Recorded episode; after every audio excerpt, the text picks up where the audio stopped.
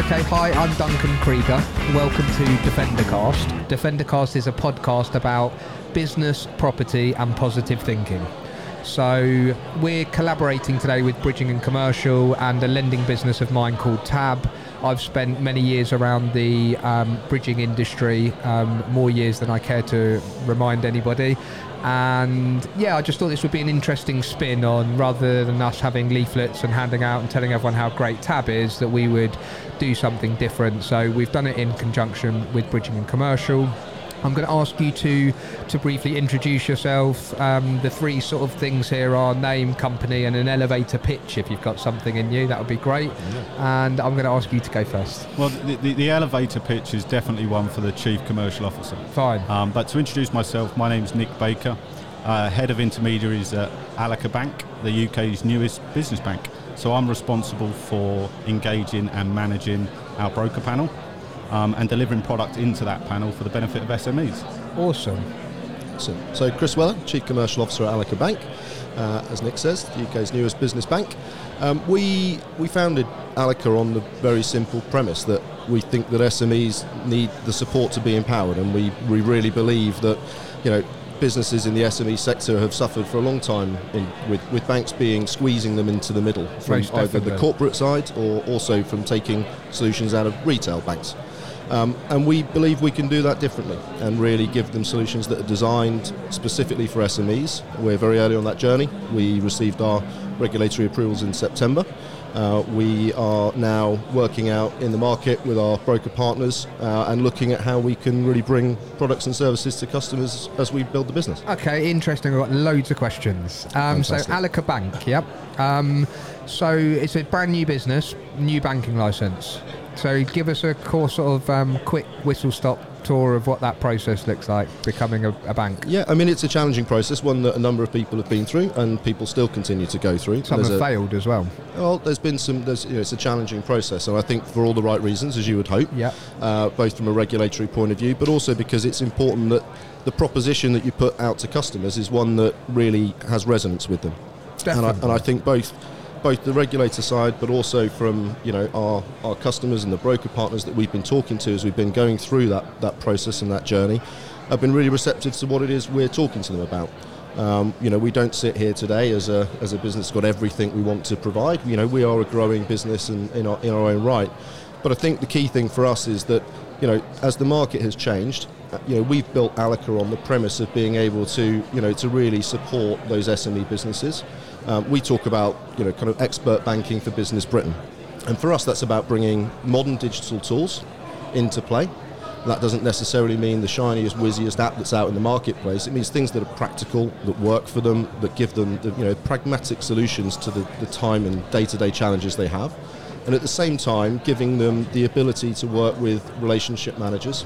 So as Allica Bank, we'll be delivering out a team of experienced relationship managers across the UK. What do your ideal customer look like then? So we've got a, I suppose, a broad range of customers that we'll focus on. You know, but but ultimately we're there to support SME businesses, and that will change over a period of time. But we're really looking at you know the core trading companies across the UK.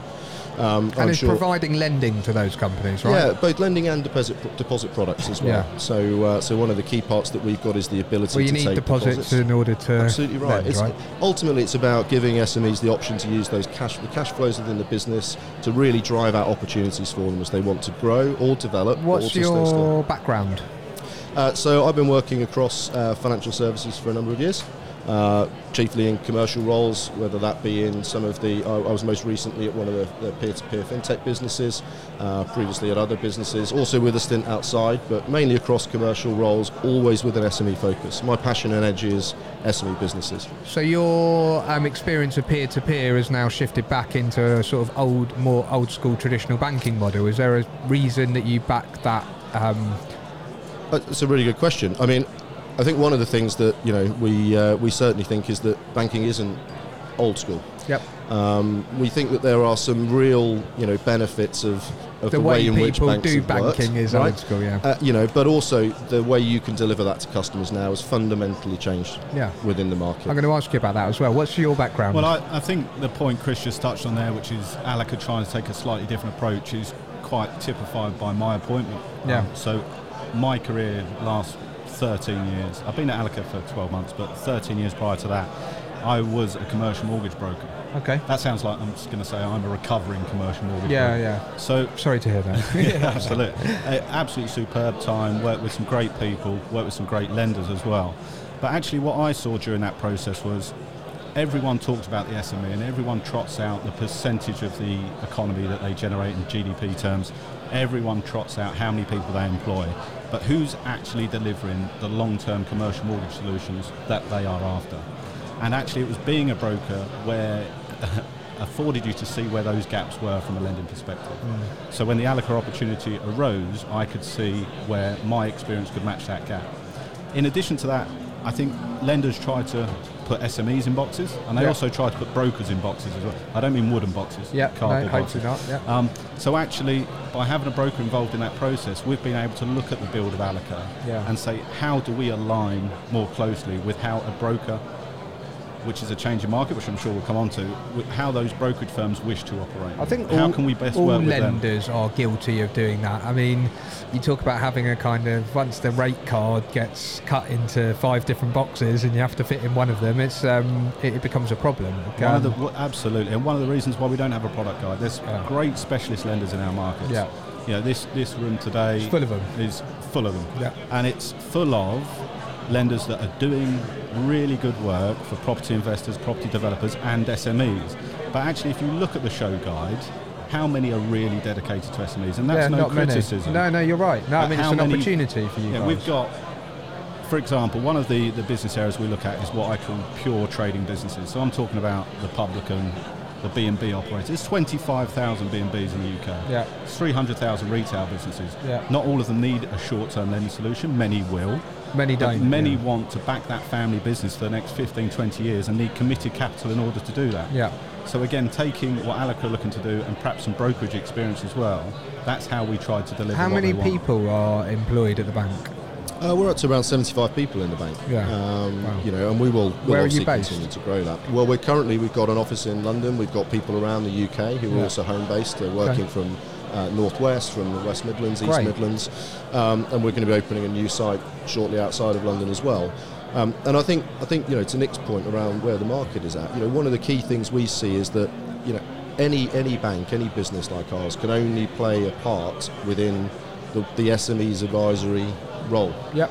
Um, you know, one of the reasons why we're here, um, not just talking to you, but but at the show and Thank working you. with our partners, is that you know, brokers form a fundamental part now of that advisory team that businesses, business owners, you know, people running businesses have, um, and you know they're also really important to us, to, the, to us as a bank. Yeah. Um, you know, and form a you know a really key part of how we will be able to service SMEs. You know, since since the change that happened through the industry over the last 12 years, we've seen you know a huge rise in the number of people that are able to position themselves to support businesses with requirements. And you know, bringing somebody like like Nick in, um, you know, has been great because it's allowed us to really understand the challenges that you know both the brokerage firms themselves have in terms of the lenders they work with, but also that their customers are facing. Yeah. How, how can you build a proposition Yeah. that really works for them, not just Yeah. yourselves? Yeah. Okay. Talk to me about the technology side because I know you sort of went out of your way to say that you haven't got the shiniest app um, going, and I think if I look at the market and I'm quite interested in this marketplace, then you can go all the way to the other side, which is just an online app bank, uh, like a Revolut, for instance, who I use. Um, they don't provide lending, they don't understand SMEs. I completely get that, um, but there is an easy way to open an account and to see your activity in real time um, with kind of flashing lights and bells and whistles, which I actually find really, really useful. Having been stuck with old school banks for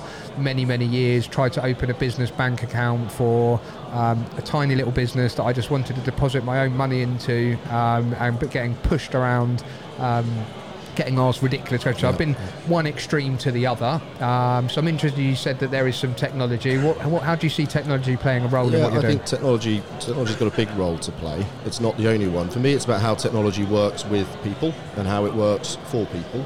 Um, you know, we will develop over time in terms of the things that we bring from a technology perspective to customers. At the outset, it's, it's actually fairly fairly limited, fairly straightforward because what we want to ensure is that we've got an architecture. I'm going to get a bit boring now, but No, the architecture side of what we're building gives us the Should be ability. boring. You're a bank. No, it's absolutely not. That's a, that is that just fell out my mouth, by the way.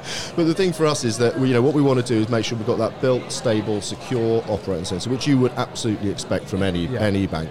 Um, and then from there, it's about working with customers and also with broker partners to make sure that what we're building is hitting some of the key pain points for them. Whether that be you know onboarding in an easy, strict, slick way that gives you you know one one point of data entry, Yeah. not multiple times. Yeah. You know, if mean, you're I coming would- back I for more info, which is which is a requirement at times, Yeah, you so do it easily. you're very broker focused. I mean, it's unusual, I think, for a bank to be so broker focused. Um, I, I, I think it'll become less unusual. I believe if- it should be less unusual on the basis that those those are the people with the clients that require your services. Yeah. But I mean, I imagine my experience with banks is there's a kind of brick wall up against. You know, we don't deal with brokers and we don't have. Um, so that's clearly something that you've actively decided that you want to kind of recruit new business in that way. Absolutely. They, to Chris's point, they are playing that pivotal role in managing SME relationships. Agreed. Tens of thousands of RMs leaving the market, um, thousands and thousands of branches shutting, and we can plug that in part, but it's a, an industry solution that's required. We can plug that in part by having the technology stack that Chris talks about that can be developed over time, Yeah. but also having someone at the end of the phone in our team that's got 30 years experience in lending to SME owner operated businesses. Yeah, So you're going to want those um, customers to bank with you, as in I mean, you know, as we as we build, that's that's something we'll think about. But at the outset, absolutely not. You No. know, it's, it's important always for me that we we will play the part we can play, yeah. and and within that, you know, we need to be, form a part of that. You know, that ecosystem for SMEs, which brokers play a part of.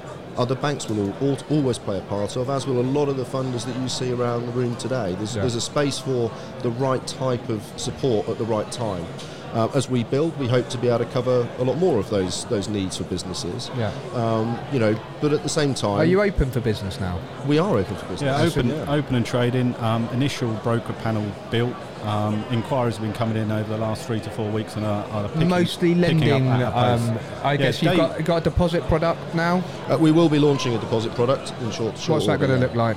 Yeah, so we'll, we'll be having we'll be having a range of different options out there. Uh, so starting in the new year, we'll be getting those out into the marketplace, and they'll Is that be, a case of listing on Money open. Supermarket and opening Yeah, the we'll doors be doing a you know, fairly, fairly typical approach to the way that we do that, you know, and pretty competitive rates that Yeah. allow us to, you know, to partly let people know that we're Build open. some deposits. You know, we're, we're a bank, we've got full FSCS compliance, so in that sense, you know, it's a good opportunity for businesses, particularly some of those who are looking to, you know, to, to, to take the cash that they are they are depositing and, and Yeah. have a bit more access to, to a new bank. The day one product types are all about that SME. They're two two mortgage products essentially, very straightforward. So they all secured on property? Secure commercial mortgages. So there's commercial owner occupied. Yeah. So butchers, bakers, candlestick makers, and Tell me commercial what that product looks well.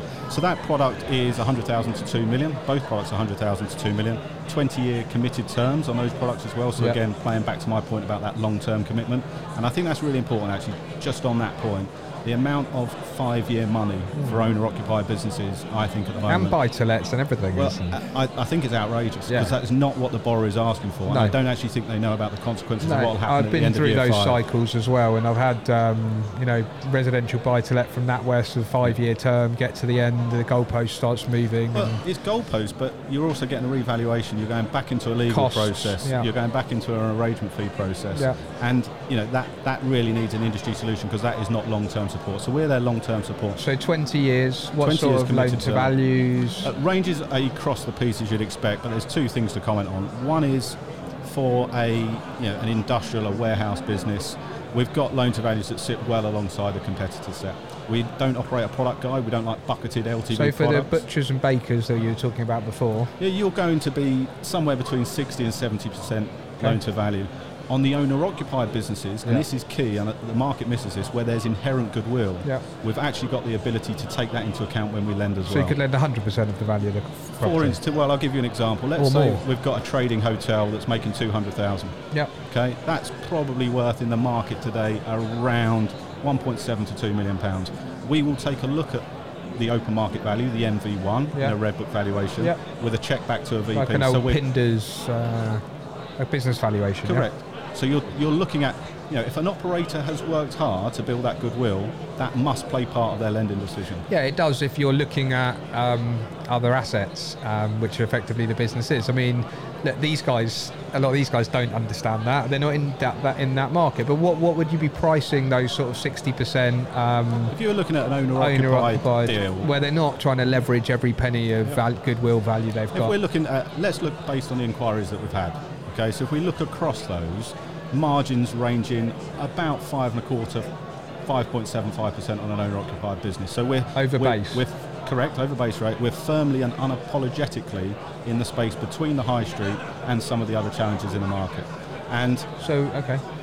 That for us is about pricing to risk. So our pricing model, as you'd expect for a tech-driven bank, has got thousands and thousands of data points, and that's actually about not having a product guide that's Yep. bucketed with a rate on a loan to value that takes a binary approach. Yep. And that is because It's, it's, it's difficult to argue, sorry, there. have. That, I'm going to argue. that is because we have the people in the business that have the experience to take that approach. What I'm, what I'm saying, sorry, to, to, to clarify, is that it- it's less technology driven. It can't be as well technology driven if somebody's making a decision, which I actually think is a good thing, personally. I think, you know, it was done really well uh, when the computer says no um, videos were circling Yeah, around the world. That is obviously not the way to go. Um, you can't put even two shops with the same tenants next door each other on the same high street in the same It's, it's superb, isn't it? So if you were looking at a trading business, one of the biggest things to consider from a risk perspective is clearly the ability of the management team. Yeah. I don't know an algorithm yet that No. can tell us the ability of a management Agreed. team. So it's tech being an enabler for our decisions. Great. I'm actually going to get to some of my questions now quickly. um, it's been really good. I've enjoyed meeting you both. Um, so, what words of wisdom would you give? Because we're trying to ask the same questions over and over and over again. Um, what words of wisdom would you give to somebody looking to enter this industry? Don't do it. Not the only one to say that. No, I- go on, you go. Shall I go? Yeah. I, I mean, from someone that started their career in the industry, I see it as an incredibly vibrant place.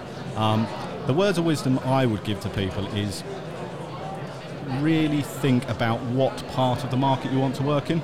I think very, when we, we've been approached by people that want to work in the market, people that are looking for work experience opportunities. You know, the market is so diverse, and as tech comes in, there's more emphasis than ever on operations management, on customer experience, on the tech build behind the bank, and less about the balance sheet, if you like, of the business you're lending to. So I think those people need to really, really think about it. I actually think the bigger problem we've got is we are losing talent to other industries, and we're losing talent that historically would have looked at financial services. So one thing that's really quite interesting to me is the recent PwC survey. 41% of young people, 25 to 35, so I'm still young, which is good news. Me too. Holding on by dear life. Of those people that work in financial services, 41% had parents that worked in financial services. Hmm. The people that aren't working in financial services suggest they're not working it because it's boring. Hmm. Yet that same age group, 25 to 35, have the highest satisfaction in work than any other industry type in the UK. So it's got an image problem at the moment. So I'd encourage people to explore which part of financial services they wanted to work in. But I think actually we need an industry solution to get more talent into the business because we are going to lose them to different businesses. I think it's really interesting. And for me, you know, there's a couple of things. So, um, so first of all, I think in terms of you know words of words of wisdom for people, I'm not sure I can necessarily give them those, but Yeah. but for me, it's all about learn. It's about being open to ch- you know understand, take time, ask questions, you know, be inquisitive. Because the more you can do that, the more you'll pick up, the more you get to learn your trade. You understand what's happening. You go, you, you figure out what people are trying to get to. Yeah, I think that's brilliant. And I think that's absolutely key. For me, the thing that I always love about what we do, because we are in the SME space, is go and speak to SME business owners. We've all got them. We've all got the family, the friend, the person who's running a business who comes home looking stressed every day. You know, go and ask your, your uncle or aunt why did they leave that accounting practice and start the ice cream factory. Because when you get into the nuts and bolts of it, it's those businesses that are the ones that we all know, and Yeah. they're all they've all got that reach through it, and we all know those people. Yeah, and and if the you can get that interest and love for, Yeah. for business and, and businesses in that way, financial services is an attractive place to do because of what you can do for them. Yeah, I think that's really good. I really, really like that. I mean, I always say to people, because I've been in, in lending for a long time, and I always say to people that try and try and find out the whole story. So you could write down the building values 500, and the loans 250, and the, this is the rate. And but it'd be interesting to find out who are you, where did you come from, where why did you buy this Well, building in the first place? absolutely. How much money are you have you put in, and why did you put that money in in the first place? And has that panned out the way you wanted it to? And I think then you really start to understand the sort of psychology of what's going on here and why people are doing and what their struggles are and what the bits they like and they don't like. If you don't ask those questions, you cannot deliver. No, because you will never not. get to the root cause of what that SME I needs. agree. And I'd also counter if you don't ask those questions, you're pawnbroking. Yeah. You're taking a legal charge in exchange for a margin. Yeah. And it has to be more important than that. Yeah. And actually, if we told the young people what we do better as an industry, Yeah. I think we'd attract more people in. Yeah, no, I think I think you're right. Um, I think you're right. So I guess for you guys, it's quite an interesting question. But what, what would you like to see change in 2020, I think for me, or what you know, do you think will change? I mean, we could we could we could definitely you know talk about some of the uncertainty that we've got and get that going. For me, I think the, the, the benefit that we've got is that we're in a unique position to be able to support people, you know, as as they go through that uncertainty. One of the benefits of having a, a new business and a new bank like ours is we have to be aware of, of, of all the things that are happening at macro level. But actually, it's a real opportunity for us to see through some of that. We don't have the pressure of people who, you know, maybe need to move a business off the balance sheet or, Yeah. you know, need to think about avoiding certain sectors. For us, we can take a different view to it. So for me, it's less about frustrations. It's, you know, we, we've got a lot of work to do for ourselves and in making sure that we're just staying really close to our broker partners, our customers as we go through that uh, and to see how, see how we can make sure we're supporting them through that I- period. I'd actually say what I'd like to see is back to your point about young talent, some industry work on how we get young younger people back into the industry. Yeah. Uh, that that for me includes the ongoing conversations that are being led by some superb people in the industry around diversity as Yeah. well. Um, I'm proud that our business is playing a real part in that. Yeah. Um, and looks I mean, at all opportunities and culture allowing people to work remotely is important because why should you stop someone brilliant working for you if they can't come to London every day? It, doesn't make any sense at all. Well, about 60% of our distribution team that's facing off with SMEs, other professionals in the market, and, and our broker partners are not based in the office, and why should they be? Yeah, I mean, we're with a world where um, financial services is becoming more and more regulated by the minute. I mean, it does sort of become interesting to a different type of person than maybe it did uh, when I was looking at the industry some time ago. And I think um, there is a sort of boring stigma. Some people, I mean, it's become more popular to talk about money and um, you know how to save money. It was always very private. I think people Yeah. never talked about what your salary was or you know what your pension was. But now it's become like a lot of taboo subjects. So. Yeah, I think more could be done, but I can see different type of talent being attracted to the industry. And I think we need a different type And of talent. recruiting younger people who don't have um, preconceived ideas of, you know, the regulation is a pain in the arse and it was never like this in my day. I think there's an opportunity um, for people doing studying finance, come straight out of um, university or higher education into a modern technology-backed um, bank and um, and learn their trade. learn their trade. I think what might have put off some of these young people, and I, I'm actually certain it has, is if 41% of those have had parents that have been in the industry, mum or dad has worked in that industry. Yeah, they hated In the last 15 years, they've probably had to reapply for their own job 10 times. Yeah, yeah. You know, you can imagine some of those stories around the dinner table, Yeah, yeah. not necessarily meaning that that individual wants to follow their parents into a very different market now, but Yeah. perhaps a market that's not very well understood. Yeah, maybe it'll skip a generation. Gentlemen, I've really enjoyed talking to you. I'm going to cut it much. off because we're trying to get through as many as we can today.